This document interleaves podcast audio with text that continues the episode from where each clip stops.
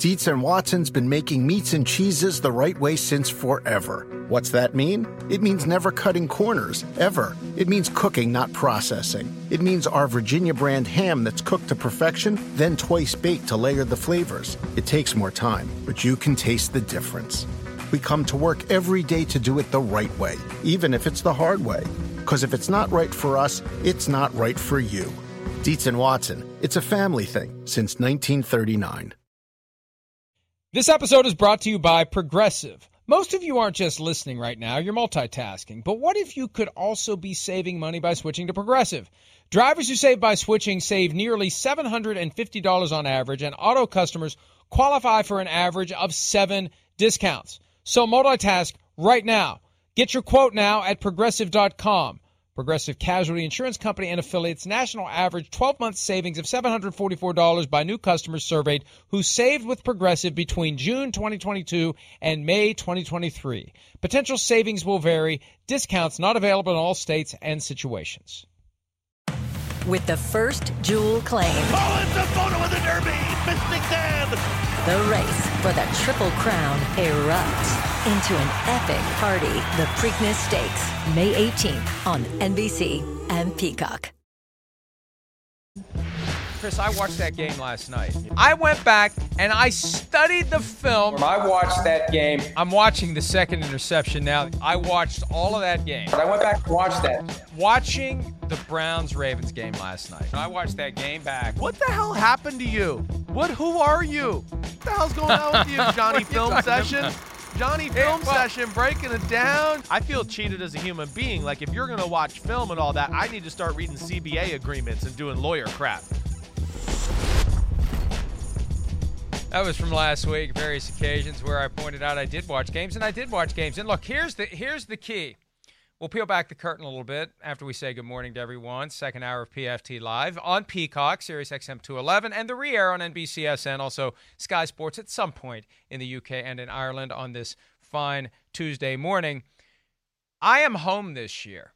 And it's funny because I've been coming up to the studio for the last 10 years, and I'll inevitably run into people here where I live in West Virginia who say to me on Sunday nights, "Are you home above your garage?" It's like, "No, I'm I'm in the studio. Can't you tell? Do you think they bring all those other people to my house?"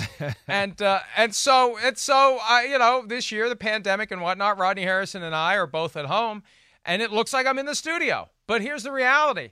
I have found 14 hours of otherwise stressful travel time that's not very conducive to doing anything productive, although I try my best to be productive. All of a sudden, I'm here, I'm home, I'm rested, I'm refreshed. I got time to watch the games. So, what the hell? I'm watching the games. It's liberating, it's fun. I've tried in the past, but there's just too much going on. You know, copy, paste, snarky comment takes some time and effort. Chris. Yes, so I know it the does. bottom line is, I am watching the the games, not necessarily breaking down the coach's film with the John Madden clicker going back and forth, but it really is beneficial. Definitely. To see as many of the games as you can to understand what the hell's going on. That's right. It gives you a feel for the game. You know, uh, there's a few games there. Uh, I, of course, love to watch coaches' film. Yeah, uh, it, it helps me out. It gives me the answers to the test in a lot of ways and things like that. But are there a few games every week where I go, I'm, I'm not going to get to the coach's film. I, I can't do it. Life's and it takes too long to watch film that way all the time. To where, man, I mean, does NFL Game Pass like those condensed games? You want to get a feel for a game? Okay, I didn't get to see much of this this week. Let me go back and watch and just get a feel for how the game was played and kind of the important plays that swayed the game.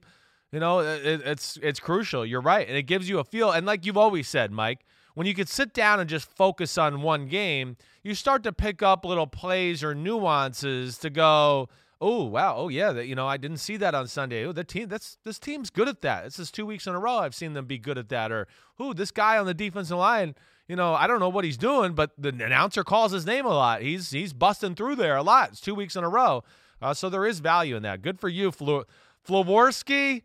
Way to go, Mike what about who? Who did I call you? Mel Fleiper, uh, Florio over there? What's? I, I, it's amazing. I, I, I don't know. I, I got to get myself some Ron Jaworski glasses though to fully complete the the ensemble. Uh, but but the other thing at the most basic level, it gives you an understanding of how close a game was or how not close a game was because the score and the highlights don't always tell you no what specifically. You know, there's there's always one big turning point, but beyond that one big turning point, there are moments that set the stage for it. And it's a penalty, it's a call, it's a decision, it's a throw, it's a fumble, it's a bounce of the ball, and there's just a handful of them over the course of that three hour window. Right. Three, four, five at the very most that that turn the game. And you know, just like the best example from week one, the Browns were not blown out by the Ravens, even though the Browns were blown out by the Ravens. So, uh, with that said, we have a couple of games that we have watched more carefully. Full disclosure on the Chiefs Chargers game coming up. I have not watched all of it yet, but I've seen enough to wax poetically. Let's start with Patriots Seahawks, though, Yeah. the game of the week. Uh, all due respect to the Cowboys and the Falcons, but it was uh, excitement. It was billed as an exciting matchup. It lived up to it. And let's focus on the the ending, the last play. Chris, when you go back and look at the film and pull out the clicker and watch it back and forth, what did you see when Cam Newton failed to get into the end zone Well- as Earvin Magic Johnson? So he's never going to live this down. I saw this on Brother from Another yesterday. We used it yesterday on PFT Live. I'm surprised we didn't jam it into PFT PM. Thank you, Earvin Magic Johnson. Cam Newton came up short on the goal line. Chris, how and why did he come up short on I the goal line? I think Magic just put out a tweet that said the sun came out in the east today uh, as well. But the, the the the came up short. First off, you got to give credit to the Seattle defensive staff. I think they went all in to stop that play we saw the New England Patriots run. And New England again, hey, it's tough not to call that play when you've called that play what five or six two times over the last two weeks, and nobody's touched your quarterback as he's walked in the end zone every time. So they went to their bread and butter. They said nobody stopped it. We're going to call it again, and they did that. But Seattle played it differently. And early in the game, Cam Newton's got two touchdowns already in this game on this play.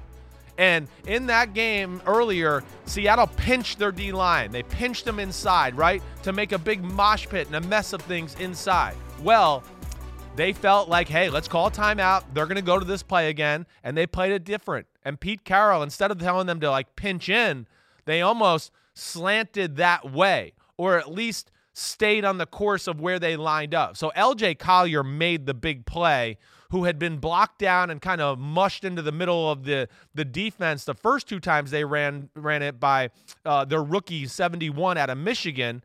This time he stayed on the outside edge and he got on his outside shoulder.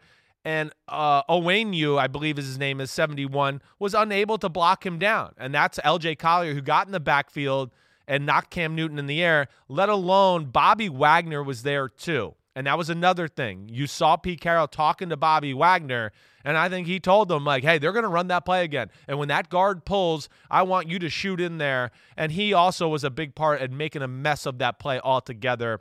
Patriots went to the well one too many times. I can't fault them. And the Seahawks made uh, the proper adjustment. You know, last night my son and I were watching the game, and the Raiders were down in a goal line situation, and you could tell the Saints were dug in to stop the run. And I said to my son, "This is where you roll out right and you throw an easy little touchdown pass," and that's what they Bam, did. And right. you know, for for one fleeting moment of my life, he was actually impressed. But why not in that setting? Keep the ball in Cam Newton's hands a little bit longer so he can see if a guy gets open. And then if no one's there, then you try to power your way into the end zone. I'm always a fan in that setting when you have a mobile quarterback of giving your quarterback more Yeah. than one option. When you call that play, he's got one option get to the end zone. Yeah, well, uh, uh, you know, I, I hear you, and it, it's certainly you know easy to second guess it. They already went to the well on that pass play that we saw, you know, earlier on the goal line. But where, they went to the other well too. No. They've been to multiple wells multiple I know. times. You're right. No, I listen, and and you know, New England is going to continue to grow off of this, but I'll go back to what I said yesterday. If they called some other play and it didn't work, the whole world would be going, Cam, they nobody has stopped Cam Newton up the middle yet since he's been in New England. Why wouldn't they do it again? And I think they had a little bit of like, yeah, they were a little stuck in a spot there to go, wait, we're awesome at this. He's been unstoppable with this. We've seen no one make the proper adjustment. Let's just go to it one more time. And, and Seattle won that chess match. I don't know if this is, is detectable from the coach's film, and I don't even know if the coach's film is available yet. There's a little bit of a delay in that showing up on Game Pass. Game Pass is great, and it's great to watch the condensed game, 45 minutes max in most cases. But is there, is there a chance Yeah. when Cam Newton walks up to the line and he knows where he's going and he sees can he see you know this is the kind of thing a Tom Brady can do based on 20 years in football you see that that play that's called isn't going to be there. Does Cam Newton have the freedom to check out to something else, or is the fact that he's still so new to the team put him in a position where it's a very narrow lane in which he can operate? It's a valid question. I, I hear what you're saying. I don't think this is the type of play that is a audible out of this type of play type of situation, right? Like because they lined up still very similar to the way they had lined up the previous times on the play. So I don't think there was anything that Cam Newton came to the line of scrimmage and went, "Wait, this looks different. Are we going to be able to do this?" Right? He came to the line of scrimmage and said, "Whoa, it looks the same." I mean, I, I got it here in front of me right now, the coach's film. I'm watching it. Okay, I know people, so I got access. But either way, all right he he I don't think has anything there. And then typically, Mike, with those type of plays, those are usually like, hey, we've worked on this play all week. These are the two goal line sets this defense plays, and we know how to block it no matter how they line up. I just think the trajectory of the defensive line and how they deployed after the snap caught New England by surprise, especially the rookie I talked about, 71, where all game he went boom and mashed in Collier, and all of a sudden he went inside again and went, whoa, wait, you're going that way? And it caught him by surprise, and he's the guy that made the play. I mentioned the opportunity to throw the ball at the goal line. One thing the Patriots did do on Sunday night, they threw the ball a lot with Cam Newton. What questions do you have that still need to be answered about Cam Newton and the Patriots passing attack? Well, I, I mean, none. That answered a lot of questions for me. Uh, it really did. First off, what what do we all question? I mean, everybody last year told us there's no weapons in New England, right? So I don't know, 400 yards seem to be enough weapons there, right? There's enough there. And we saw guys like N'Keal Harry are growing in the past game. Damiere Byrd, who they signed from Arizona, he's got some speed and he's a go-to guy. So I think all of it's encouraging. But the biggest thing that's encouraging over anything, and I know you watched it back too, Mike, the decisions being made. I know he threw an interception. It's a good play by the corner, but the decisions being made, and then how many throws do you see that you just go, I mean, wow, high level, well, right in the right spot. You know, even in the incompletions, I never came away from an incompletion going like, man, he really missed the target. You know, a lot of the incompletions, I just went, oh, he, was he was being safe. That was good coverage. He threw it out here, and you know his guy gets it, nobody gets it. So his mechanics and the pacing of the ball and the decisions and all of that are, are really been smoothed out by these New England coaches. And uh, you know the reality is, based upon how well he ran Week One, the op- the opportunities were going to be there to throw the ball in Week Two, and they right. knew they were going to have to throw the ball. Even though he still ran the ball, I think 11 times. That was down from 15, and, and he was extremely effective as a passer. And there's a lot to like about right. the New England offense, even without supposedly the weapons necessary to make it a high end attack. And you mentioned Damiere Byrd. Yeah, he's a name that we kept hearing over and over again on Sunday night. He's a guy who's becoming a factor, developing that chemistry and that relationship yep. with Cam Newton. Remember, this is just week two. One of the reasons I picked the Seahawks to win was because they were meeting in week two. Yeah. If this game is played in November or December, I've got a different vibe altogether because they have more of an opportunity to get to the point where Cam Newton is comfortable and they're comfortable with him and they know who the guys are, who he throws the ball to when in doubt. And maybe they have a better feel for the plays to call in crunch time, etc. Right. So the fact that they came as close as they did against a great Seattle team week 2 is extremely encouraging. Yeah, you want to get out of there with the win, but at the same time, you got to feel good if you're the Patriots about what the future holds with Cam Newton. No doubt. Let's flip it over to the Seahawks offense. Yeah. The the saying, as we now know, I mean, we were ahead of let Russ cook. Now everywhere you go, it's let Russ cook. Yeah. Uh, they give him, they, they they've given him some new ingredients though on offense. They have. Well, it, it's a pass first offense, right? Even though it's like balanced, right? We still they come out and the passing game is the force of nature the Seahawks throw out at you, and then they go to the run game off of that. You know, back in years past, it was run the ball in the first quarter, run the ball in the second quarter, and you're sitting there going, well, no, the game's not balanced. They're running the ball way more than passing the ball. And then the final numbers would be balanced, but that was because they were down by seven points in the fourth quarter, and all of a sudden now they got to throw the ball every play, and that evened out the scales that way. The coaching staff, especially Brian Schottenheimer, deserves so much credit for what we're seeing in Seattle. I mean, we know Russell Wilson's awesome, and the weaponry around him is really good too. It's it's the most explosive weaponry he's had in his career. But Brian Schottenheimer, he's breaking down barriers to things that I wasn't sure they were going to be capable of doing. I mean, even when we were talking about in the offseason, let Russ cook and let's Russell Wilson throw the football, I kept going, man, Seattle, some of their schemes throwing the football are just basic. So does he have enough offense in here to open it up? And through two weeks, it's been, yeah, aggressive play calls, but I've seen a lot of different formations. I've seen a lot of different schemes when guys go down the field running different patterns. I'm not seeing a ton of repeats, things like that, to where it kept New England on edge the other night. You don't see New England on edge. You don't see New England blow a coverage when you know the, the the one receiver runs a shallow cross and nobody's there around him. They got in a crazy formation and Tyler Lockett was at tailback and the Patriots are all confused on how they wanted to sort it out. So I give him a lot of credit for changing his DNA and his approach to the game, let alone we know Russ is just on fire.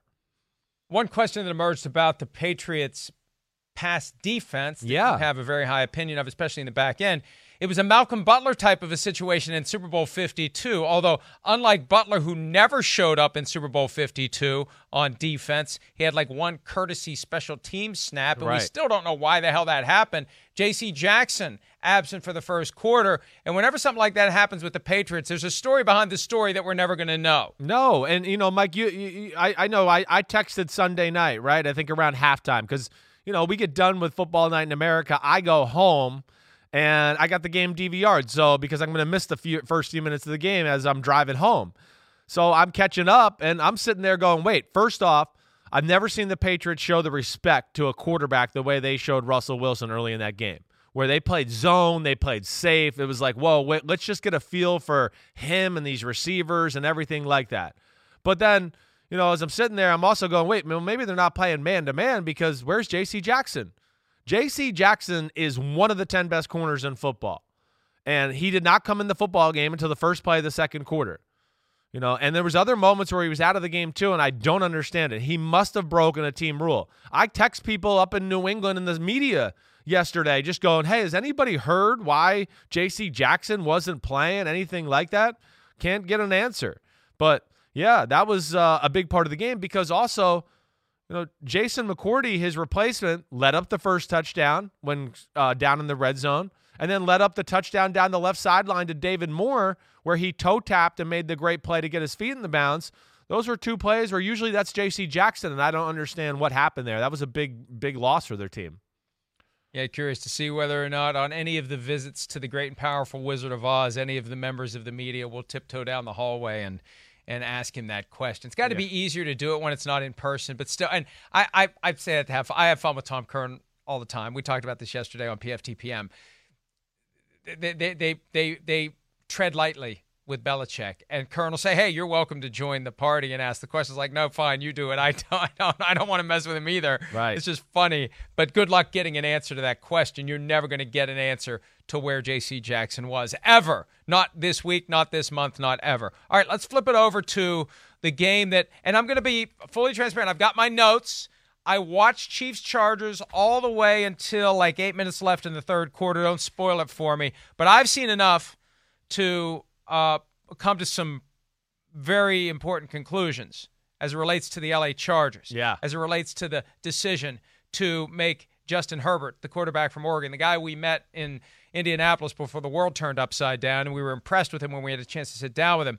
I'm far more impressed by what I saw in two and a half quarters of action. This guy has it. Right. And I don't know what the hell Anthony Lynn is thinking. Now, maybe he's just being respectful to Tyrod Taylor. And now we know that there was a, a bad pain killing injection that created the chest pains that sent him to the hospital. And maybe they just don't want to take the guy's job away from him at this point. I don't know how anyone can watch what Justin Herbert did on Sunday and not conclude that he's both the future and the present for the LA Chargers. Uh, I mean, I, I'm with you there, Mike. I am. I mean, if I was them, I would be. I would start the new era. I really would. You, you can play the style of football Anthony Lynn wants to play with Justin Herbert. Yeah, he made an interception. He, was his, his bad his bad play of the day. It was a what, what was it a second and two. He could have ran for the first down, and he tried to throw the ball across his body down the field. That was stupid. There's no doubt about it. Seventeen to nine. But you also like okay, that was stupid. He made some throws in that play and plays in that game that you know Tyrod Taylor and a lot of quarterbacks in football aren't going to make. So you have to take that into account too. They were up at that point because of some of those plays. First off, Mike, I mean, aren't you amazed by his like just his look on the field? I, to me, the first thing that jumps out is I turn it on. I go, other than Cam Newton, is there a bigger quarterback on the field right now than Justin Herbert? He's got great size, and we saw what he can do when he runs and punish people. Um, I thought that was the first thing that jumped out, let alone his ability to really throw and make game changing type throws. It is such a jarring combination. This giant with a fresh face, with not quite doe eyed, right? Right. Because the moment wasn't too big for him. But all of a sudden, this sport that we're accustomed to watching, we know the names, we know the faces, and here's this new guy who gets thrust into the mix without warning, literally. I mean, he found out minutes before kickoff he was going to be playing, and he has it. You can just tell, and that's one of the reasons we missed the preseason this year. You don't get the chance to see who passes the eyeball Yeah. test and who doesn't. Well, here's Justin Herbert in his home opener. No fans there, but regardless, there wouldn't have been many Chargers fans anywhere. Relative, anyway, relative to the Chiefs fans, he's got it. He can move and he can throw. He had a touchdown run. He found a gear. Good luck catching him when he finds that gear. When he turns the corner and heads to the end zone, he's going to be a weapon that way. He's clearly a weapon in the passing game. Some of the throws he made, he had a 39 yard pass to Mike Williams that Tyrann Mathieu made a great play on in the first half. That thing was, as you would say, a freaking laser. Laser. It was incredible, Yes. incredible. And he had mo- he had other throws like that. He had throws that connected and that didn't connect. There there was one where he tried to fit one into Keenan Allen in the third quarter. Down and the I- middle? Nobody nobody else makes that throw No. except maybe Patrick Mahomes. I- agreed. And he and he put it there. Right, right. That was an eye popping throw. I know the throw you're talking about. Keenan Allen down the middle, and he's got like two or three guys around him to where you go, ooh, like, is he really going to throw this? I, I see that the guy's a little open, but this is dicey. And it was on the money. And you're right. I, I came away saying the same thing. Like, a few of these throws, these are only like your top tier NFL arm type throws. Even the touchdown pass in the back left corner. You know, that was Unbelievable. a laser, right? The corner's in a position where he's trying to look at the the, the guy inside and outside because he's going, wait, the back of the end zone's behind me. There's not that much room for this guy to just throw some missile by me. And I think the, And he did. The pace of the ball shocked him, right? I mean, he kinda, like- Amazing. Yes, amazing. So that's what arm can do. And you're right. I mean, if I'm the Chargers, I, uh, I know Anthony Lynn wants to go with Tyrod Taylor, but I, I man, I just got to think there's got to be a deeper conversation about the better move for the future of the organization and everything about it.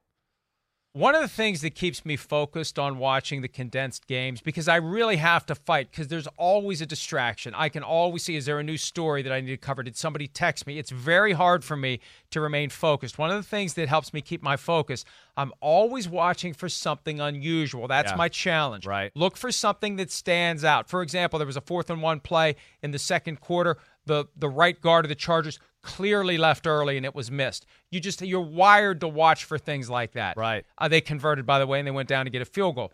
There was a moment, and I think it was that same drive, second and three from the 19, the Chiefs 19. Austin Ekeler has a nice little run.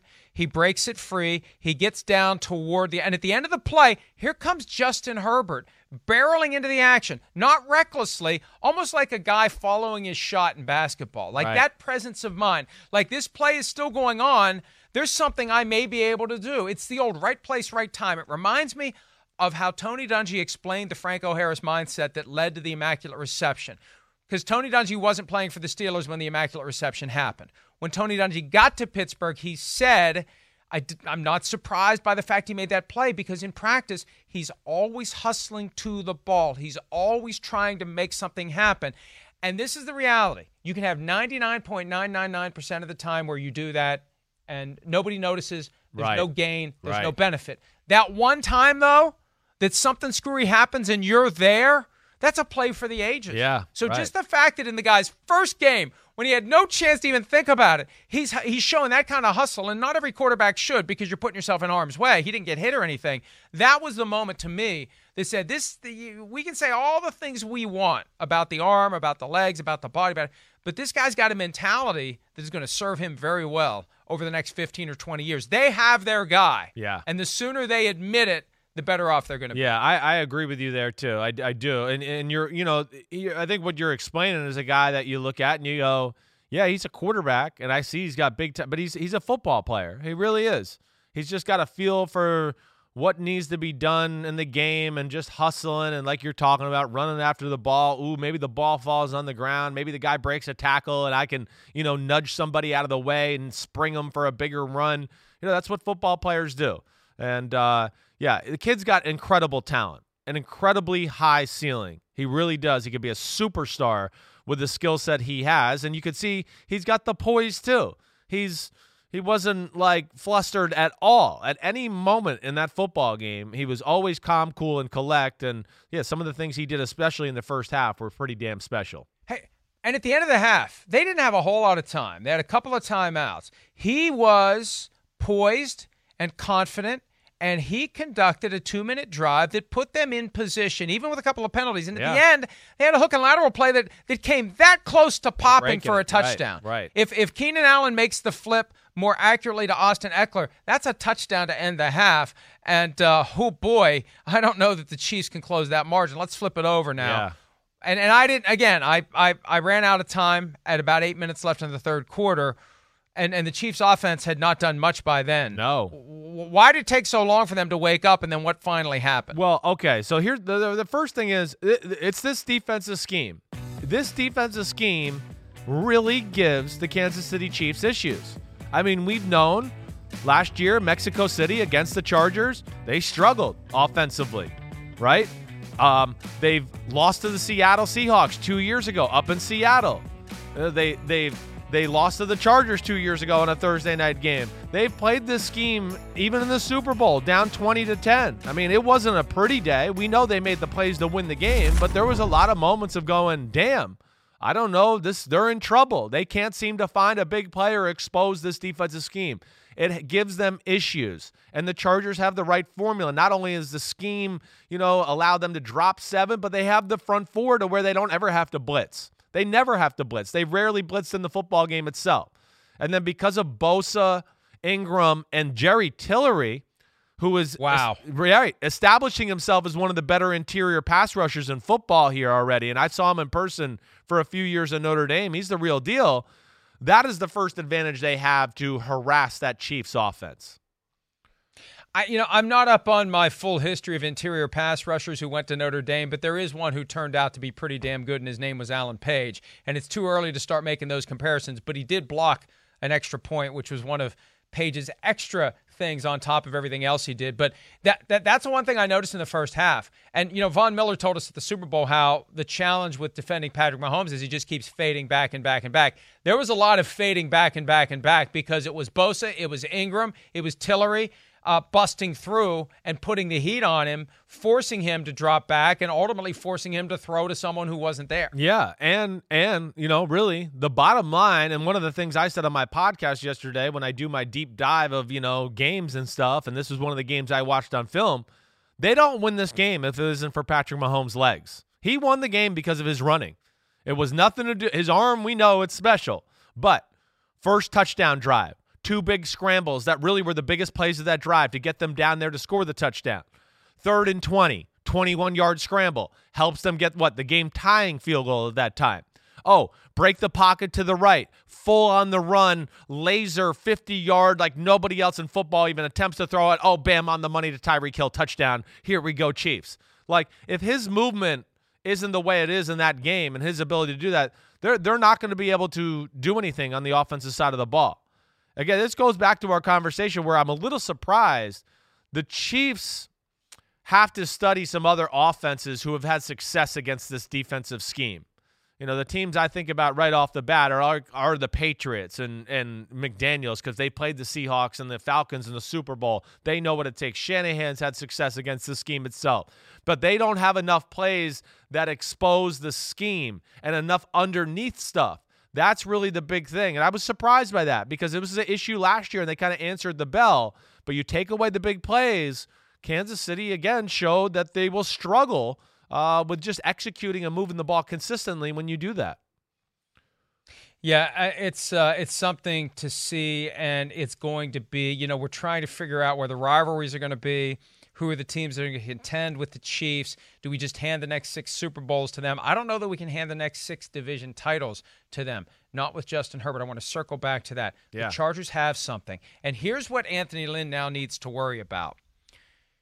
he he'd better make it happen with Herbert because you're going to have other guys out there looking at their options around the NFL, and they're going to eyeball the opportunity to hitch their wagon to Justin Herbert. Oh, yes. And Lynn's going to have to worry about guys working behind the scenes, trying to convince the Chargers to make a change, trying to get the Chargers to hire him. Here's how I'd make your team better. You know, a lot of crap that happens off the grid. Anthony Lynn's going to have to worry about that if he doesn't get the most out of Justin Herbert. And one way to get the most out of him is to get him on the field. And and I, I looked it up. It was two years ago to the day that Tyrod Taylor got injured in that Thursday night game. I thought so. Against the Jets. Two years to the day and got bounced for Baker Mayfield. Well, let me tell you what we saw from Justin Herbert on Sunday was a hell of a lot better than what we saw from Baker Mayfield that Thursday night. This should be a no brainer. I understand, out of respect to Tyrod Taylor, you don't want to tell him he's lost his job on the day that. That uh, you know he had to go to the hospital because he had chest pains, but this should be a no-brainer. And this is the kind of thing where I think if they have any difficulty, if they put Taylor back under center, you're going to start having the uprising in the locker room. I well agreed. And you're gonna have the you're gonna have everything. You're gonna have the fans and the media just going, "Why aren't we playing Herbert?" They don't have any fans. Well, you're They don't have right. I know, but- they will. They will if they play Justin Herbert. I, he he certainly will help that out. And then the- the other thing, just you know, the, the reality of the situation. You know, two things, and I want to get your take on this. I mean, first off, you know, you said it. Are they being like this extra more with saying Tyrod's going to come back because it sounds like it was a Charger inflicted like issue, right? Like, oh, we gave you a shot in the rib or something like that. don't sue us, Tyrod. Don't you still sue have us. your job. We're the ones that aggravated it. My fault. Yep, you're still starting. But I would just think like this is the week to do it right now for Justin Herbert. You got the Carolina Panthers coming to town without Christian McCaffrey. Uh, this is a defense that we've seen people can move the ball on Carolina, and with no Christian McCaffrey, that's a huge part of their offense that'll be missing. It can set itself up for you to win this football game, and yes, let your young rookie quarterback get important reps, build some confidence, and and who knows? I mean, gosh, we've seen a lot of rookie quarterbacks uh, make their teams better, challenge for playoff spots here in the recent you know NFL era, to where. Uh, I don't think it's crazy, and he, I think he can play the ball control, defensive style, take care of the ball type of, of football. I think he's capable of that.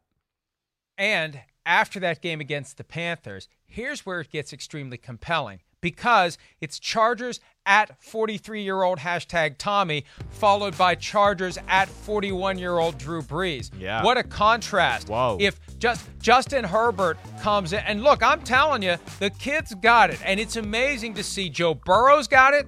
Justin Herbert's got it. Chances are Tua Tagovailoa doesn't, because usually one of the, I'm, I hope, may, hopefully all three have it. Yeah. Right. But two out of three taken in the top six for 2020 passed the test. Seal of approval. They are the guys. Now the question is, what does the team do around them? And for the Chargers, the question is, are they going to recognize this is the guy? And are they going to keep the ball in the hands of Justin Herbert and let him keep getting better and let him be exciting and let him lead the team? And and you know they got to be thinking about next. And you know by next year Herbert's going to be the guy when the fans come back. Right. But I'm more excited about the Chargers right now than I am about the Rams. Yeah, uh, yeah, I, I understand that. I mean, I, I get it. He's he's got, you know, you saw enough in that game to go, well, wait, this guy could be one of those guys that just every week we go, oh, that, that's special. Whoa, you know, like we do a little bit with Josh Allen and the Mahomes and those kind of guys, where you just go, man, oh, I, I've never seen anybody do that, or I can't believe he made that play, A- and and they have offensive talent around them. Added to the fact, like in in week one, and this is what I always worry about Tyrod Taylor. You know, the ability to make plays in the pass game, throwing the ball down the field, doing that stuff. I think it's far greater uh, uh, likelihood that they can accomplish more explosive pass plays in the pass game with Justin Herbert. I think he already proved that. And then just that game that okay, he can do things and he has an aggressive frame of mind that's just a little different than Tyrod. And it gives guys like Mike Williams and Keenan Allen you know, a more dangerous edge to them now because, oh, wait, they can go down the field and, and strike us that way. Um, but I don't know, Mike, maybe maybe that Tampa Bay, New Orleans part of the schedule is what's making Anthony Lynn hesitant. Maybe he sees that and goes, wait, I, I don't know if I want my rookie with those two games. This is where maybe I just need a Tyrod Taylor. They do a lot of different things on defense, but yeah, I don't know. He, he just he just stared down Patrick Mahomes. I know, and a defense that's complicated. To go to overtime. Right. Exactly. Right. Now I no look. You get. I, I got a ton of respect for Anthony Lynn. I don't know what he's thinking if he doesn't go with Justin Herbert this coming weekend, and and if he doesn't, uh, he he's he's he's taking a risk.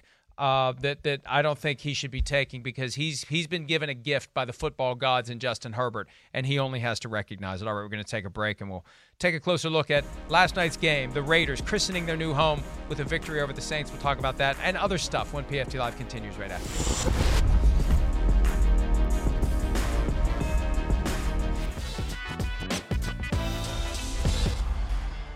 All right, hockey from Monday night.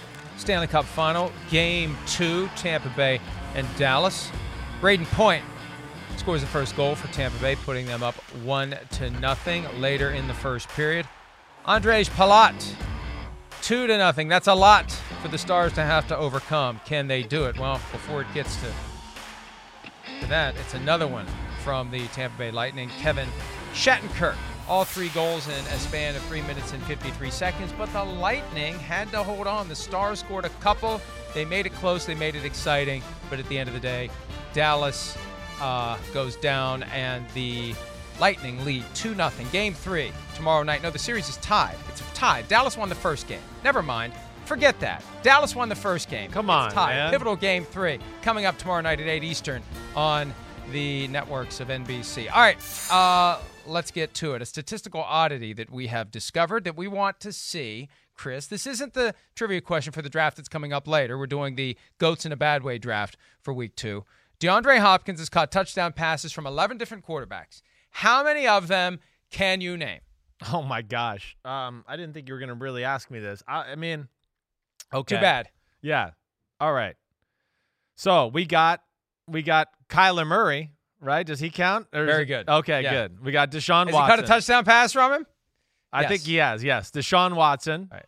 We got Case Keenum. I'm gonna. I think. Yes. Brock Osweiler. Tom Savage. Brock Osweiler. Tom Savage. Did he ever catch one from Tom Savage? Tom Savage, well done. Okay. Ryan Fitzpatrick. Brian Hoyer.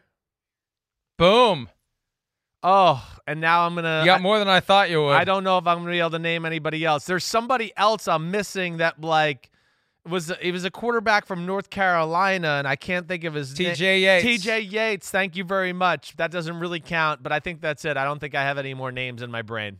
You got three left. Ryan Mallett, Oh. Matt Not Too Shabby, and Brandon Weeden. Oh my gosh, the three easiest guys. What the?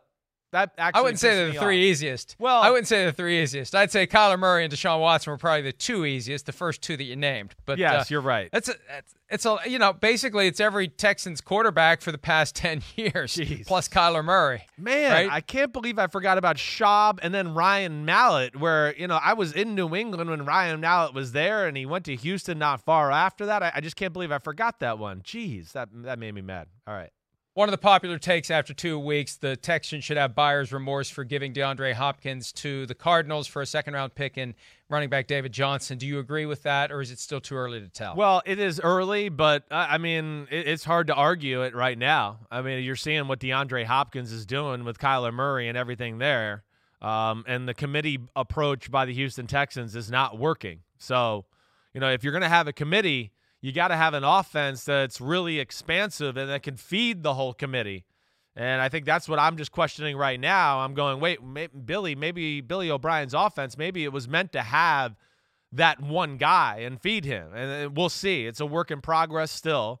And we're seeing, I mean, Houston had to play two really good teams and play the Baltimore Ravens and their crazy stuff and they do. So it's not exactly the easiest way to get a new offense and everything, you know, together that way. But uh, I'm a little concerned about it right now, aren't you? I thought you were going to get fancy there for a second and say if you're going to have a committee, you better have a quorum. Do you know what a quorum is? No, I do not. Yeah, I figured you didn't. a quorum is, is enough members present to do business. Oh, got you. Got you. I, I did not. Because that's know where I thought you were going. If Yeah. you're going to have a committee, you better have a quorum. If you don't have a quorum, then you're better off with DeAndre Hopkins. I'm not as smart show. as you. Don't think I know those things. all right, goats, and you're smarter than you think. That's that's the thing that's scary. You don't realize how smart you are, and I am gradually trying to to to boost you up one IQ point at a time. We've gone from 60 to 70 over the last three years. Let's take a break. Goats in a bad way draft coming up for week two when PFT Live continues right after this.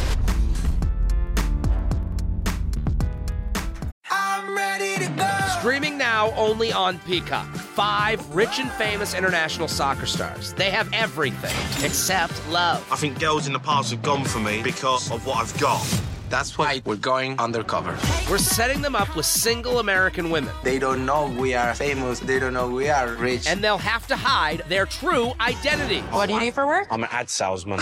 oh, God. What am I doing? Love Undercover. New series streaming now only on Peacock. The Premier League is built on hope.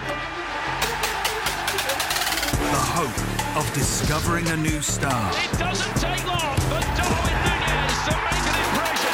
The hope of rewriting history.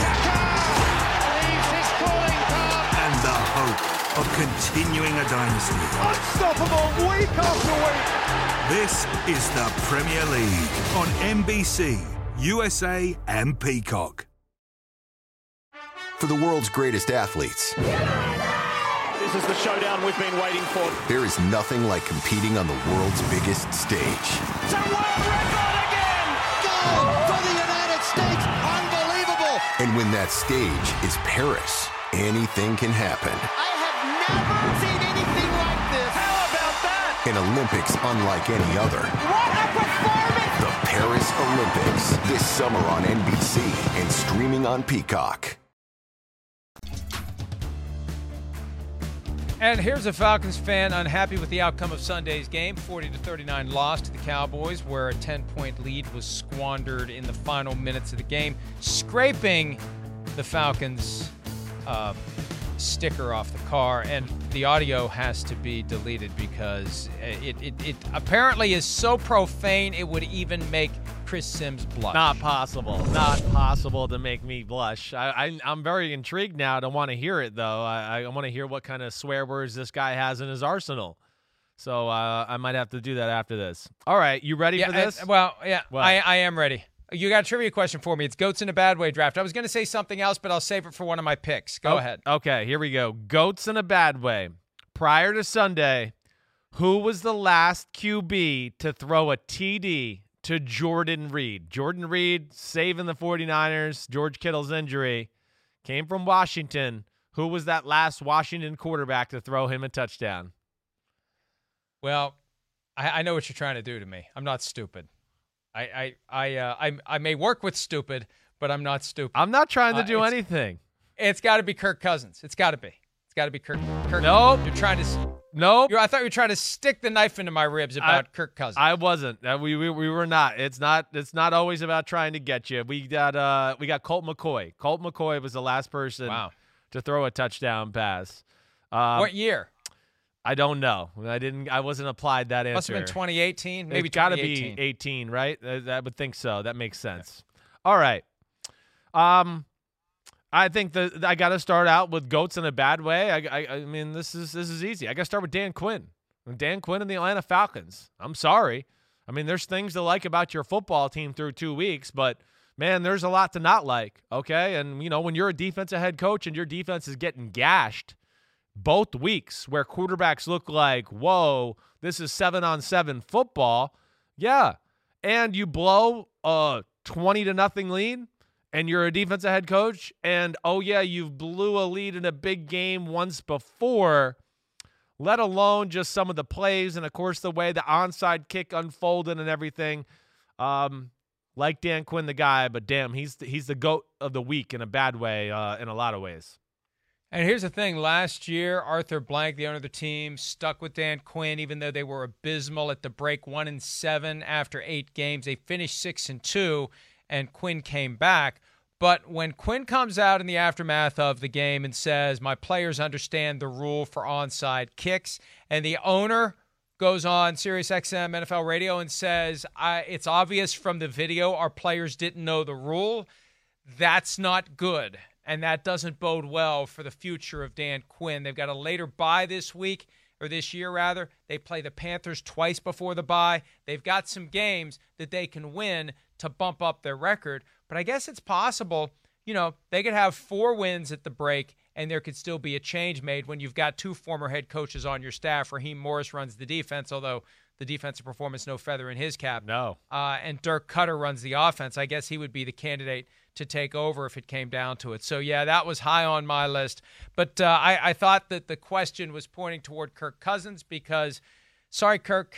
Yeah. You, you can't get that big raise. You can't get that new contract. You can't get all that extra guaranteed money and have a passer rating lower than 70. He's been abysmal this year, and we are seeing something that you and I talked about the, the, the dividing line between the great quarterbacks and the the good quarterbacks. Right. And that is the ability to make something happen when the play that's called goes to crap. He has no mobility. He has no ability to recognize that things are falling apart and react to it. I think that's as big of a problem as his lack of escapability. Yeah. First, your brain has to recognize that that the walls are closing in and he freezes up. We've seen it now in consecutive weeks, and the Vikings have three straight regular season games dating back to week 17 of last year where they've allowed a safety. And two weeks this year, both times, it's Kirk Cousins dropping back, and here comes the defender, and Kirk doesn't know what to do. That is not, you know, a valuable trait for a quarterback. No. You want someone who's going to see that guy coming and do something, not just fetal position. You've got to do something. You've got to be able to get away from that guy. And first, you've got to recognize the need to get away from that guy. So, those two plays are just a microcosm of what's going on here. And yes, Stefon Diggs being gone. Look, it's the Julio Jones factor. Remember when Matt Ryan got 30 million a year? Julio Jones got upset. And it's like, I'm, he's not twice the player I am. Yeah. He's not twice as important as I am. And w- not a coincidence. The day that Kirk Cousins got his new contract is the day Stefon Diggs made his push to get out of Minnesota because I think he realizes that the receivers there have a lot to do with the success that Kirk Cousins had in his first two years with the team. Yeah. Uh, well, and, uh, you know, I also, as we sit here, I start to go, man, maybe Kevin Stefanski was a little bit better on the offensive side of the ball than we wanted to give him credit for, too. You know, that Kirk Cousins, it's not been good. I mean, you said it. Uh, there's no doubt about it. And he is. He's the type of quarterback that needs a system. His greatest asset is his ability to make a quick decision and, and assess a defense and be able to do all that and pull the trigger and throw the ball accurately. When he doesn't have a system or anything to expose or not being caught, taught the right way, you're taking away really the greatest thing he has. I mean, that's why guys like McVay and Shanahan love Kirk Cousins because they can just go, I can put all in these crazy plays and he'll do exactly what I told him. Well, I promise you he's doing exactly what Gary Kubiak told him. The problem is Gary Kubiak's offense is in the Stone Ages. I don't know any other way to say it. It's still 1997 Mike Shanahan Denver Broncos offense. And yeah, that was an awesome offense in 1997. 23 well, and when you had John Elway, and when you had John Elway, who could get away from right, that and pressure Terrell that Davis through. and the Shanahan run scheme and everything about that, right? So th- I will question that every bit as much as Kirk Cousins, and that's where I just don't know. You know, the, the offense it, it's not going to give Kirk Cousins any advantages, that's for sure. And uh, it, it's not a good look, and I don't see how it rebounds. I really don't. I, I, I think they're in deep trouble. Um, yeah, so I don't know. Good pick Hey, by you. Hey, hey, let me let me tell you this though. Uh, I'm looking at Kirk's contract. They're they're really stuck. They got a 21 million dollar salary for him next year that's fully guaranteed, and then in 2022 it's 35 million. And it becomes fully guaranteed on the third day of the 2021 league year. Um, Yeah. they may want to give Kyle a call after the season. Well, yeah, we'll they, may, see. they may want they may want to they may want to call Kyle and say, "How would you like a quarterback that is perfect for your system, more perfect than Jimmy Garoppolo?" well, yeah. I'm telling you, I'm Uh, telling you, the way this thing is going. I mean, because my I, I've said, and, and this is probably what will happen. It'll be treated as a scholarship year. It'll be treated as an aberration. Everyone's got security in Minnesota by virtue of the playoff win. But man, uh, there's a bottom somewhere, and they're cl- uh, hopefully for them they're close to it. Right. Because if it gets much worse than what we've seen the last two weeks, I don't care what kind of job security is there. There's going to be major changes in Minnesota after this season. Yeah, no, no doubt about that. No doubt. It, it's uh, it's not looking good. All right, my next pick. All right.